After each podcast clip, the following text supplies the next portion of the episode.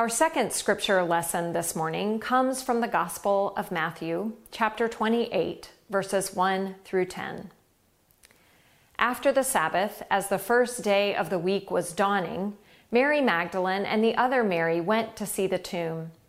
And suddenly there was a great earthquake, for an angel of the Lord, descending from heaven, came and rolled back the stone and sat on it.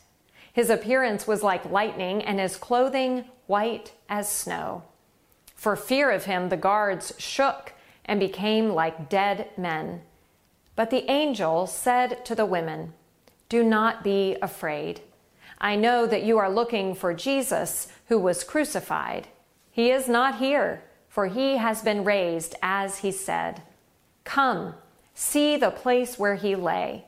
Then go quickly and tell his disciples, He has been raised from the dead, and indeed he is going ahead of you to Galilee. There you will see him. This is my message for you. So they left the tomb quickly with fear and great joy and ran to tell his disciples. Suddenly Jesus met them and said, Greetings. And they came to him, took hold of his feet, and worshiped him. Then Jesus said to them, Do not be afraid. Go and tell my brothers to go to Galilee. There they will see me. This is the word of the Lord. Thanks be to God.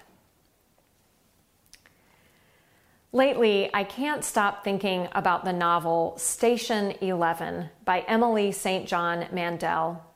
It is set in America after a pandemic has dramatically swept through the world and rendered daily life almost unrecognizable. In the fictional 21st century world of the book, several years after the pandemic, there is no longer any of the technology we now depend on today because the electric grid has collapsed. There is no longer even running water. Mandel has said she wrote this book as a love letter to our modern world to help us grasp just how extraordinary it is that our technology allows us to remain so connected with each other, even when physically we are far apart. Talking about how she got the idea for this story, Mandel recalls visiting an exhibit of illuminated manuscripts at a New York City museum with her mother. She found herself drawn to a small book of poetry from England whose cover had been hand embroidered by the 11 year old Elizabeth I for her stepmother, Catherine Parr. As Emily and her mother stood gazing at the book, her mother said, This is an artifact of a world that no longer exists. It can feel like we are at the moment living suspended between worlds, a world that no longer exists and a world that hasn't yet come into being. The beginning of the season of Lent just six short weeks ago seems now like a world that no longer exists. And there is the world we are looking toward some unknown amount of time from now when it will be safe or safer to venture out, to gather together, to do the things we think of as part of normal life. But for now, we are living in this strange in between time, suspended in a way, set apart. And from where we sit, we're not sure what from the world we once knew and loved will endure when the restrictions are lifted. During Lent this year, our sermon series was called All I Know Is This Speaking from the Heart about Life's Big Questions. When we came up with the idea for this series months ago, we wanted to talk about discipleship by considering what we know about some of the big topics of life and faith and scripture. What we came up with is best summarized by the litany we've been using every week during this series.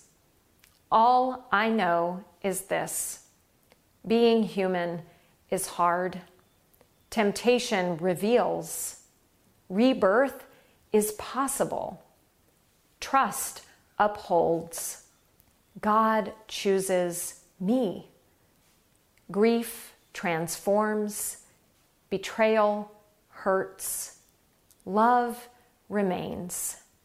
Death is part of life. Hope overcomes. What we sought to do in this series was to distill down to the most foundational, elemental truths of our faith, to discern what is left when everything unnecessary burns away.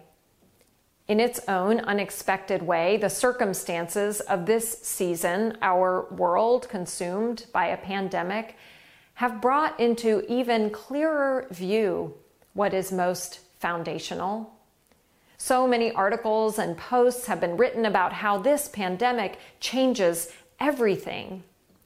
But I wonder if what it's really done is help us take stock of what has changed and what is fundamentally unchangeable in our lives. It is as if our whole world has been shaken up, turned upside down, and we are forced to take stock of what remains, of what still matters.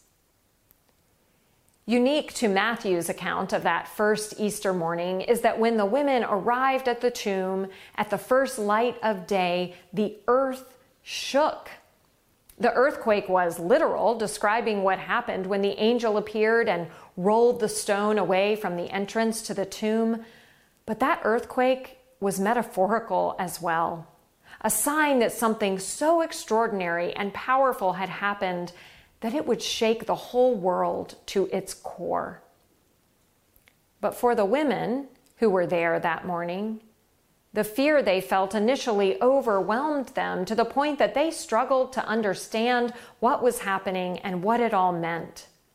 Fear, as we know, can be completely paralyzing rendering us simply incapable of moving or thinking or even taking the next step. Just look at the guards. It wasn't the earthquake that immobilized them, it was the angel, whose appearance was so terrifying it caused them to faint dead away. The angel knew, though, that what got the women to the tomb that morning wasn't fear. If all they'd been feeling was fear, let's face it, they would have done what the rest of the disciples did and stayed home behind locked doors, hoping that the authorities who arrested and executed Jesus wouldn't come for them as well. Surely grief and fear had gripped these women for days. Not only was their beloved teacher dead, he had been executed by an unjust and corrupt system that had nailed love itself to the cross while it paid off betrayers and let murderers go free. Surely these women were deeply afraid.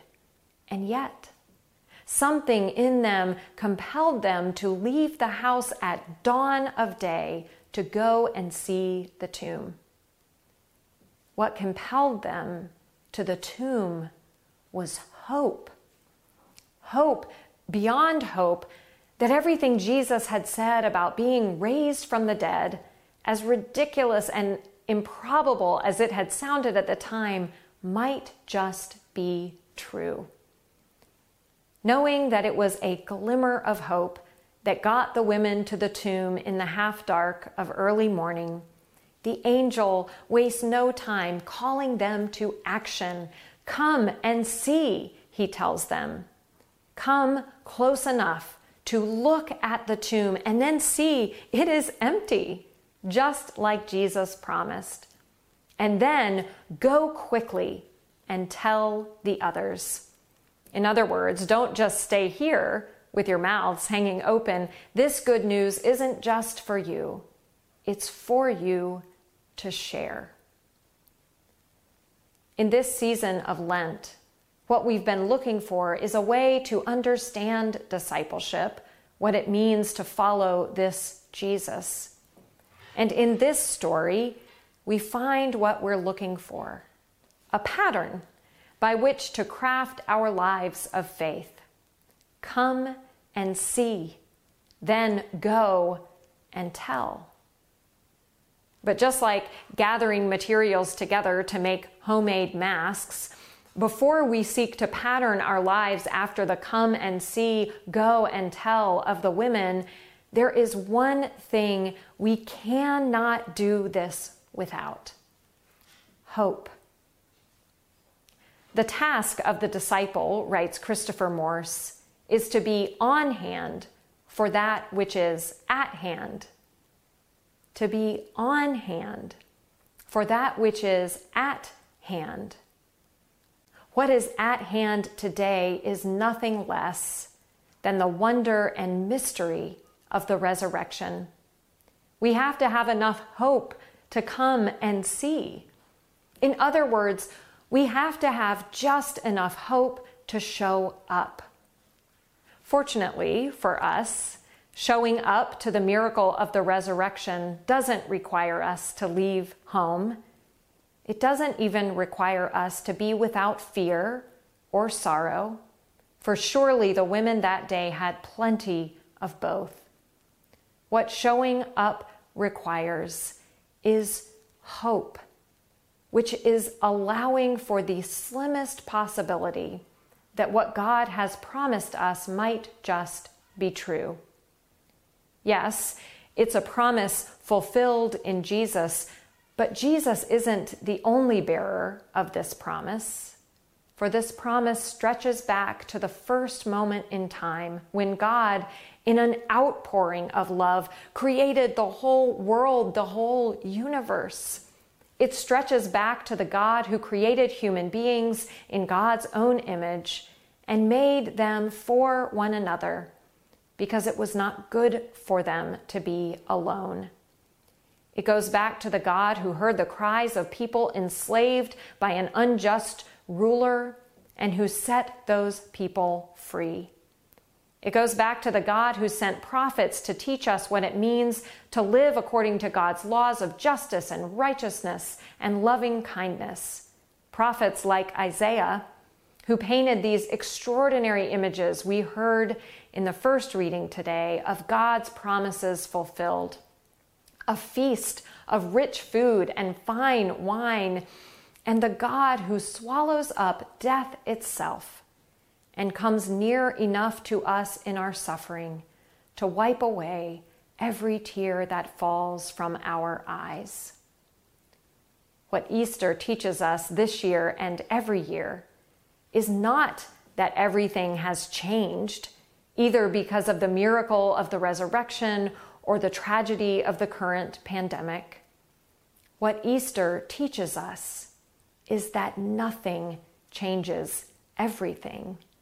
For what has been true since the first moment of creation was truly confirmed at the morning of the resurrection and is still true to this very day. God is with us. God is for us.